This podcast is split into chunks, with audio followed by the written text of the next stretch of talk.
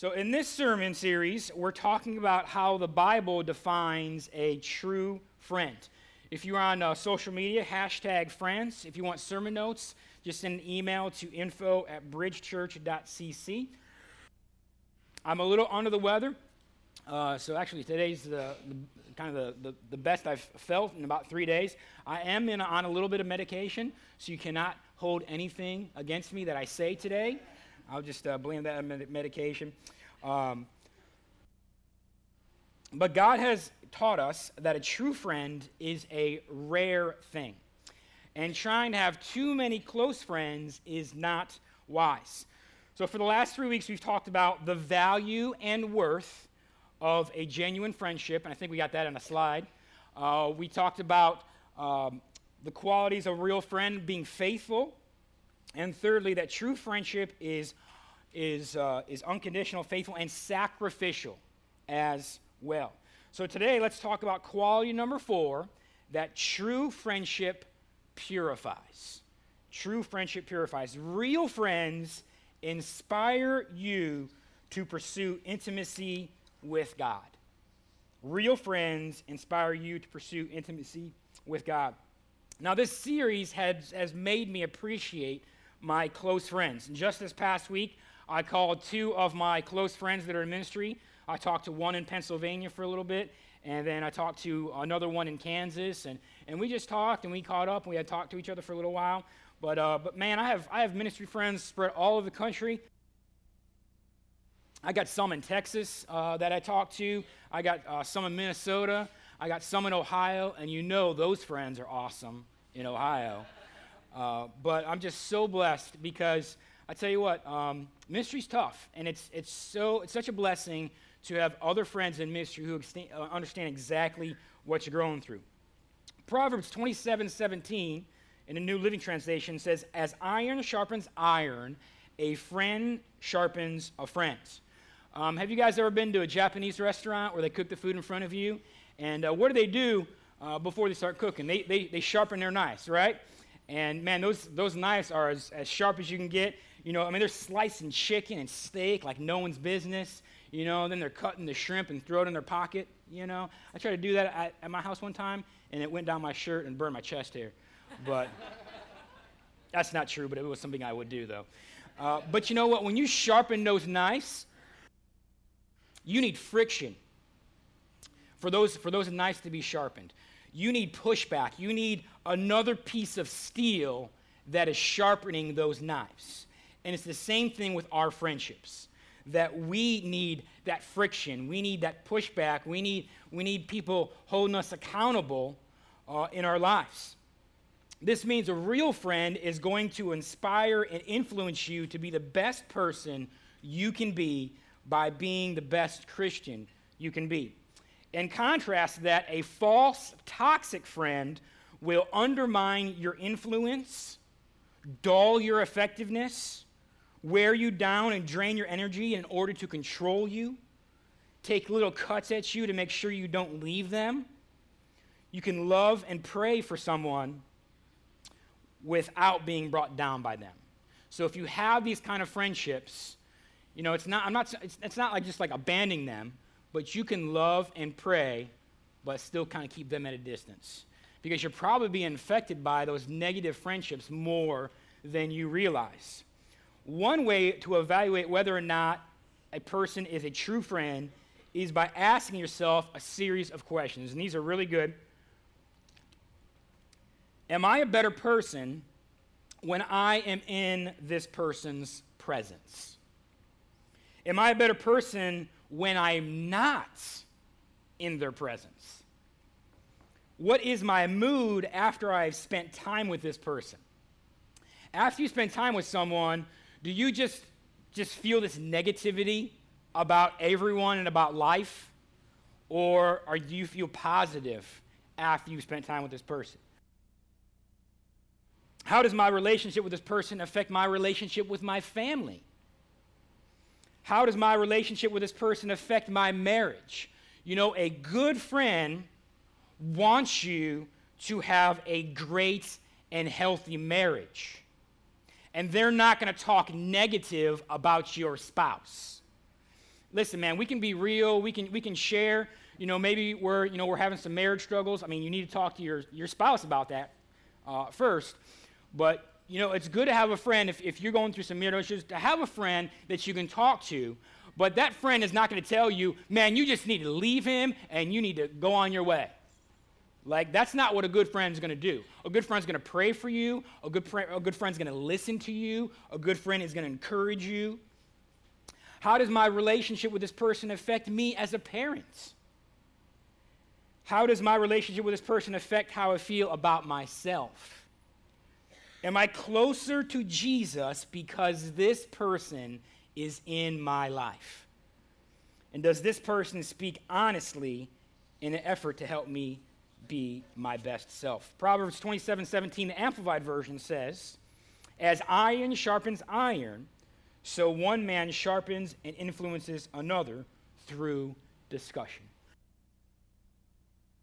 You have to have friends that are not afraid to tell you what you need to hear.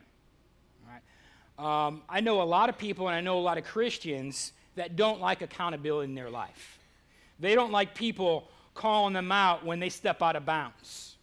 They don't like people, uh, you know, calling them out when you know, when they're treating their spouse like garbage, or when they're doing something that's not honest at work, or whatever it is. And, and if you're one of those people, then you don't care about growing in your relationship with Jesus. You don't. Because I need that. Listen, I'm a pastor and I need that. How much more do, do we all need that in our lives? You want to know who my best friend is? My best friend is the beautiful woman right there named Sabrina, and that's my wife for those of you that are new. All right. Um, I know that my life is so much better because of Sabrina. And she has made me fall in love more with Jesus than anybody else. She is smart. I know she's going to be embarrassed right now, but that's okay. She is smart. She's funny.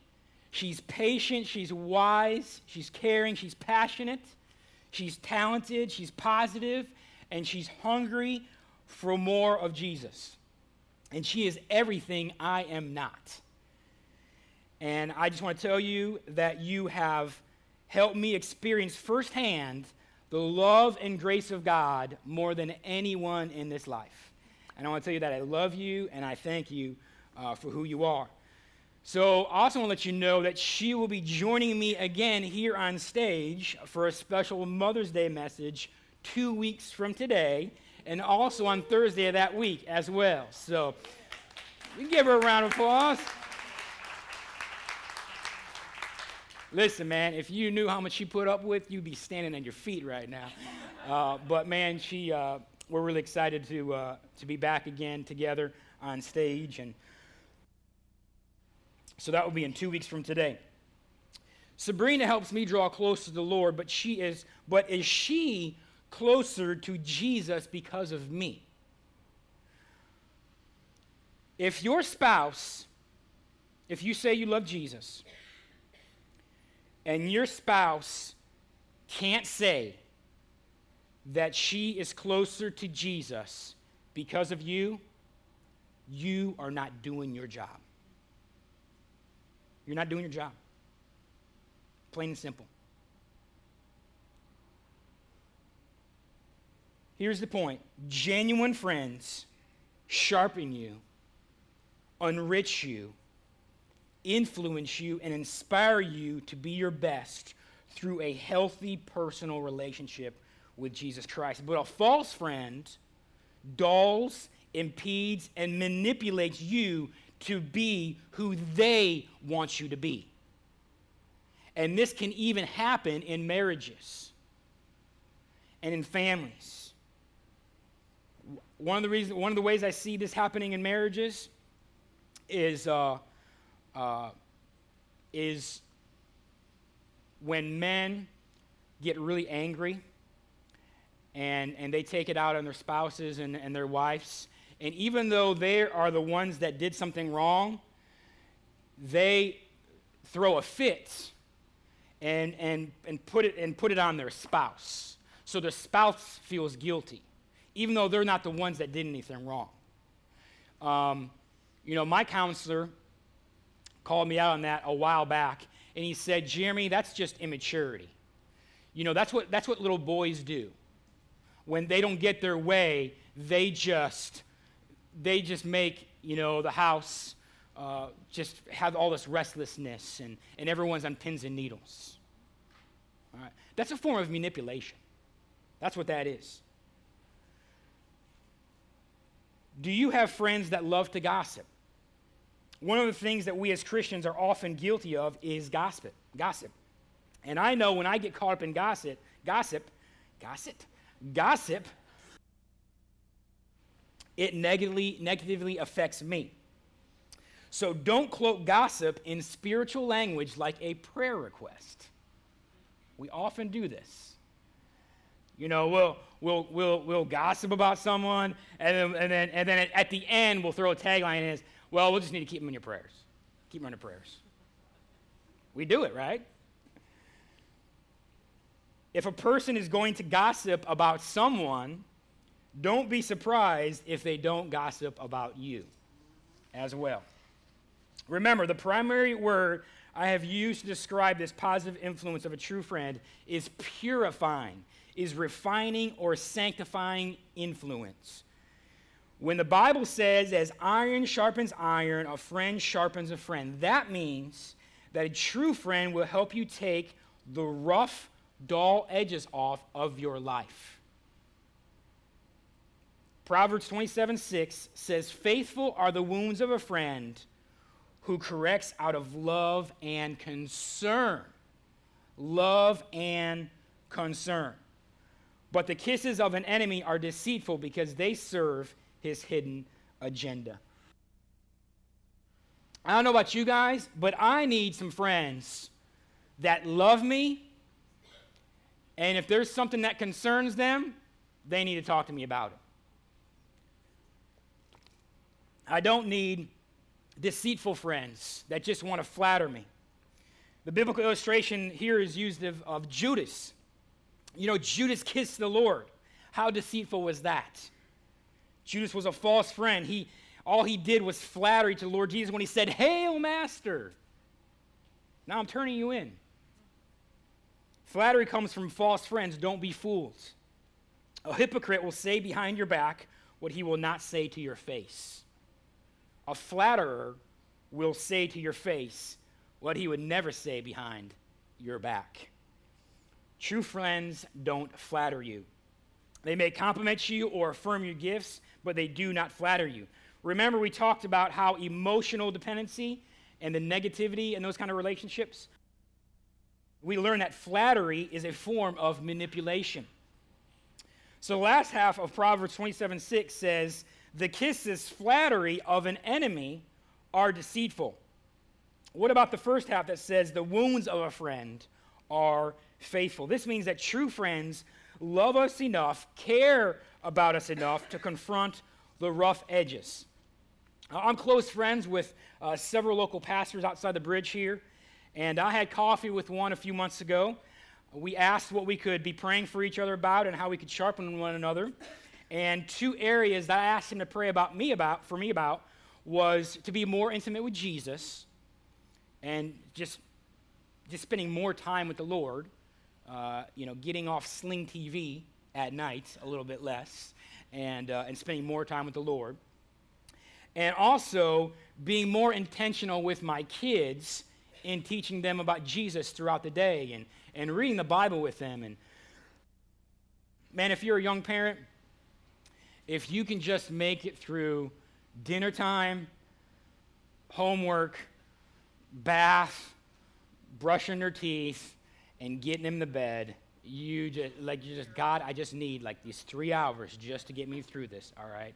There's some days, man, I don't want to talk about Jesus. I'm, I'm serious, man. I'm stinking exhausted. I'm like, just go to bed. just go to bed because I'm about like, I got that much uh, patience left. Um, so, so a month later, my friend and I, who I had coffee with, we go on a hike together at the Cliffs of the Neuse and uh, he's got his dog, and we're just, you know, we went, we went on a couple mile hike, And guess what he asked me? Hey, how are you doing on those two things?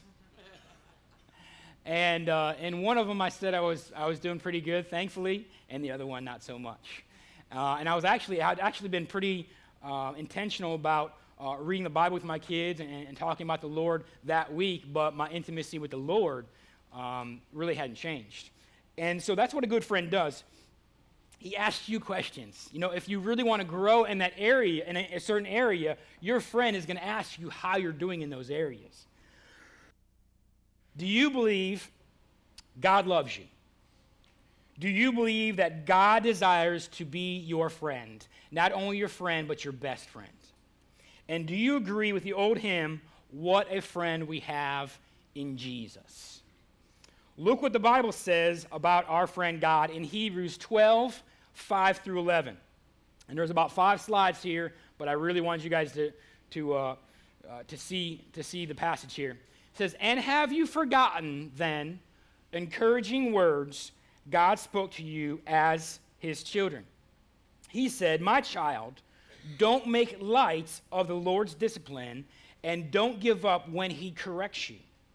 For the Lord disciplines those he loves, and he punishes each one he accepts as his child.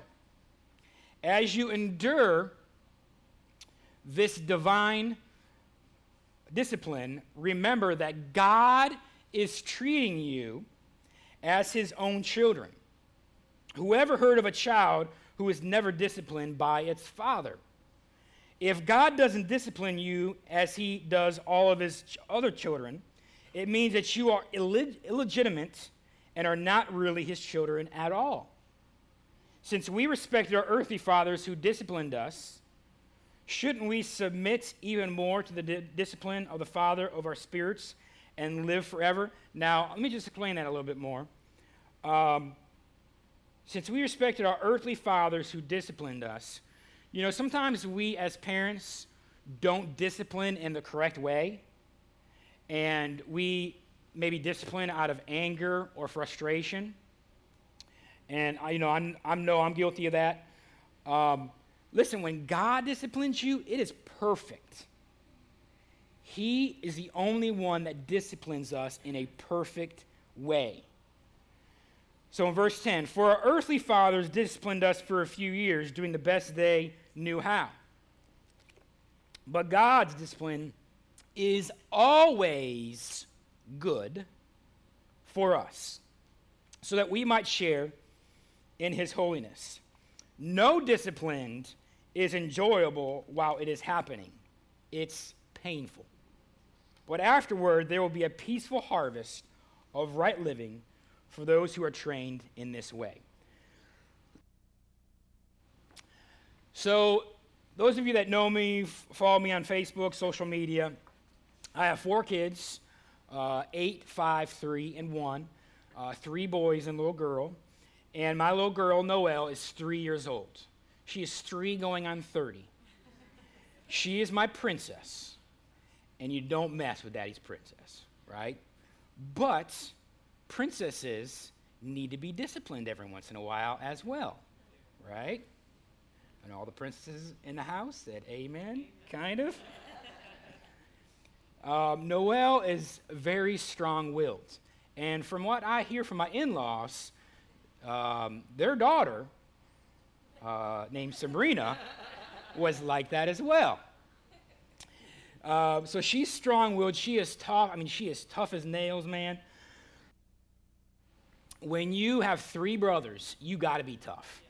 And, uh, and so there's four guys in the house, and her and mommy. And um, so she, uh, like I said, she's, she, she feels like, feels like she's 30, and so she feels like she can do things that the bigger kids do. So one of those things is she feels like she can go outside whenever she wants, when no one's out there. So yesterday was a beautiful day, and, uh, and you know, I brought all the kids in. Well, Noelle goes back outside, and I told her, I said, don't do that. No one else is out there. You're three years old. You know, we live in a, in a, in a great neighborhood, but there's still, we, our house is on a curve, and people still go 35, 40 miles an hour on that curve, and, and we got woods in, the ba- in our backyard, and uh, so she's not allowed to be out there by herself. Well, what does my princess do? She goes outside after I told her not to. So she comes inside, and I give her a spanking. And it's probably uh, one of the hardest spankings I ever gave her, just one, just one spank, one spank. Um, now, we don't use spanking very often, but it is in our arsenal when we have to use it. Um, some of you saying, well, I don't believe in spanking, and, and we, can, we can tell. We can tell. Um,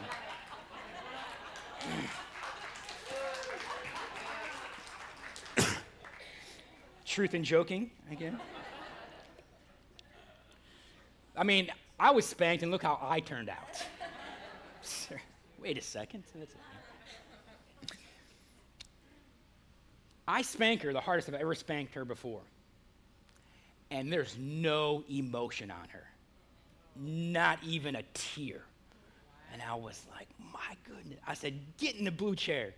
And we got a blue chair. We got time. We got several timeouts throughout the house. You understand, man. You, like, just pick the closest timeout spot you got.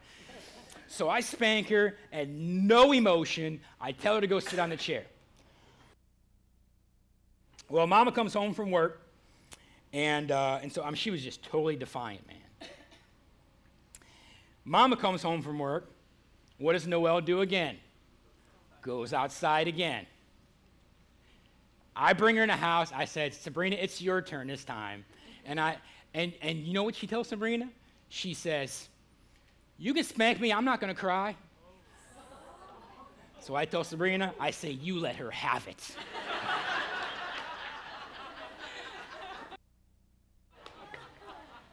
she gets out the plastic spoon, and mommy spanks her three times Father, Son, Holy Spirit. yeah. That's not true, but it goes along. she spanks her three times and she cries. And I'm like, yes. No, I didn't share. I didn't share like that. I'm just, but she spanks her and she got her attention, man. And she, she was receptive. And um, you know what? She didn't go back outside the rest of the day by herself. So here's the thing how does that relate to us. When God disciplines us, we can be defiant and say, whatever, God, I'm going to keep on doing. I, I know I'm not always supposed to do that, but I'm going to keep on doing it because it feels good or whatever it is. So we can be defiant. So you're being defiant right now. You can be receptive and and and and you know God's getting your attention like, okay, God, I hear you. You can laugh at it. Um, I remember the last time my mom ever spanked me, and I can't remember how old I was. Maybe I was like, I don't know, 10 or something.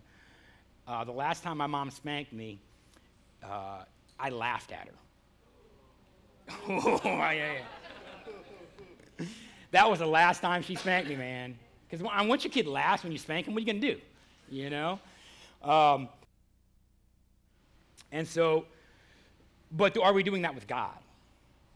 Are we doing something that's not pleasing and honoring to Him and we're just laughing at Him, even though we're breaking His heart? Or you can learn from it. You can be defiant, you can be receptive, you can laugh at it, or you can learn from it. So, where are you right now in your life and in, with your current situation and circumstances? As God's children, don't resist his discipline. That's what Hebrews is talking about. Don't resist it. Don't resent his discipline. Don't be bitter towards God and hold a grudge because he's disciplining you, because he loves you and has concern for you. And some of you right now are resenting God for the discipline that he's given in your life and you're holding a grudge against God for something that happened years ago or decades ago because he, you, because he tried to put you back on the right path because you were on a path of destruction. And, and you, you, you resent him even to this day. And Hebrews also says to don't faint under his discipline, don't quit. don't quit. So don't resist, don't resent, don't resent, and don't faint. Rather, we are to receive his loving discipline and be matured and healed by it. I have a close friend of mine who is married.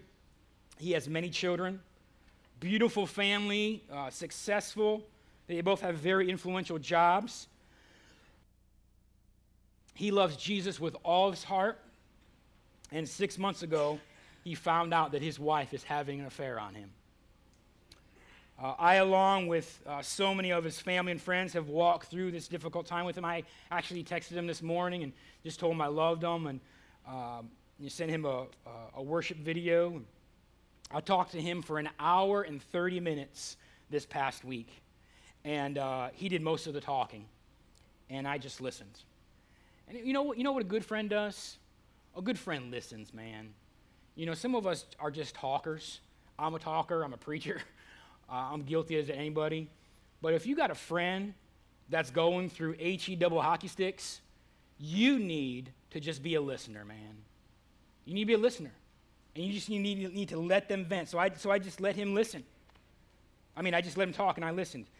He said that this has been the most difficult thing he has experienced in this life and how bad he hurts right now and how, he, how bad he hurts for his kids. Because his kids don't know. You know like they don't understand fully what's going on. They just know that you know that mommy's not around and and and she's living in another town and uh, you know she's she's doing work in another town. And and so he's got to carry all this weight all this burden man. Um, so he's been talking to me about how bad it hurts, but at the same time, the amazing thing that God has been doing in his, in his life and showing him the changes that he needs to make and how much God loves him, even though his wife was the one that turned her back on him. He's fighting for his marriage, he's fighting for his kids. He doesn't talk bad about her, he doesn't talk bad to her with me and, and he just extends love and grace so hopefully reconciliation can take place. And do you know that reconciliation is, is easier to take place if the spouse doesn't talk bad about the other one in front of the kids?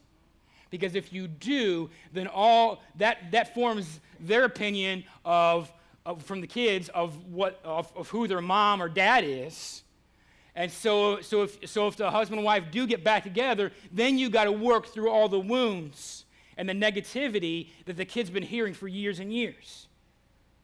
So my friend has experienced the loving friendship of Jesus and also his discipline at this time. He's not resisting, he's not resenting, and he's not fainting as well. And he's understanding the friendship of Jesus Christ. A friend who really loves you will have a sanctifying, refining, purifying influence in your life. The test of, of, a, of a true friendship is simply this Am I a better person because of my relationship with this person? That's it. That's it. So you can go through all your speed dial list and ask that question Am I a better person because I'm, of my relationship with, with this person? Am I closer to Jesus because of this person? I've noticed that I, when I'm with true friends, friends who really love me, genuine friends, I'm not with them for two or three minutes before they're giving me a new thought, a word of encouragement, a fresh blessing, a new idea, loving accountability whether we're in the car, a restaurant, or, or at a conference somewhere, my life is being built up by these people who want me to be the best husband, the best dad, the best pastor, the best Christian, the best person I can possibly be. And that's who I want to surround myself with. They're always telling me about a book, showing me something in the Word of God, giving me words of godly counsel holding me accountable when I drift in the wrong direction, affirming my gifts and the blessing I am to them or others. They're always adding something to my life because as iron sharpens iron, a friend sharpens a friend. And faithful are the wounds of a friend. Why do we value true friendship? Why do we pay the price for true friendship? Why do we take the risk of true friendship? Because a true friend will help me to be the best person I can be by influencing me and inspiring me to be the best follower I can be. Where are the qualities of a true friend?